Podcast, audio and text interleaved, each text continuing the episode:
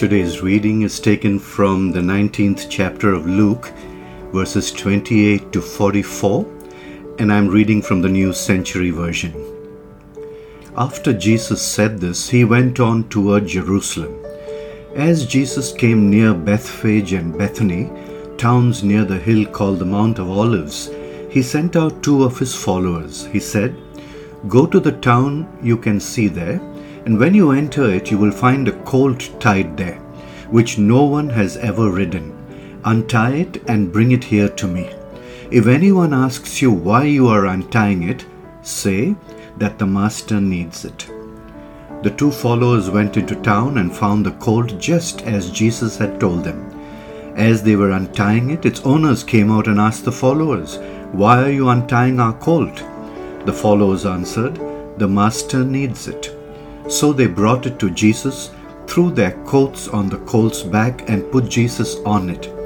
As Jesus rode toward Jerusalem, others spread their coats on the road before him.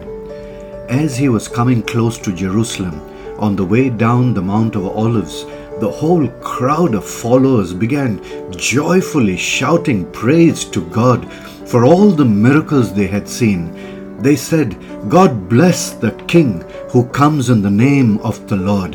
There is peace in heaven and glory to God. Some of the Pharisees in the crowd said to Jesus, Teacher, tell your followers not to say these things. But Jesus answered, I tell you, if my followers don't say these things, then the stones would cry out. As Jesus came near Jerusalem, he saw the city and cried for it, saying, I wish you knew today what would bring you peace, but now it is hidden from you. The time is coming when your enemies will build a wall around you and will hold you in on all sides. They will destroy you and all your people, and not one stone will be left on another. All this will happen because you did not recognize the time when God came to save you. Lord Jesus, we thank you for this account of your journey back to Jerusalem. And Lord, we thank you for this reminder too that if we don't cry out, Lord, and praise you, the stones will do so. Lord, we don't want the stones to do that for us. For you have been so wonderful in our lives. You have blessed us, sustained us, saved us, given us hope, carried us, been compassionate to us, given us your Holy Spirit to guide us.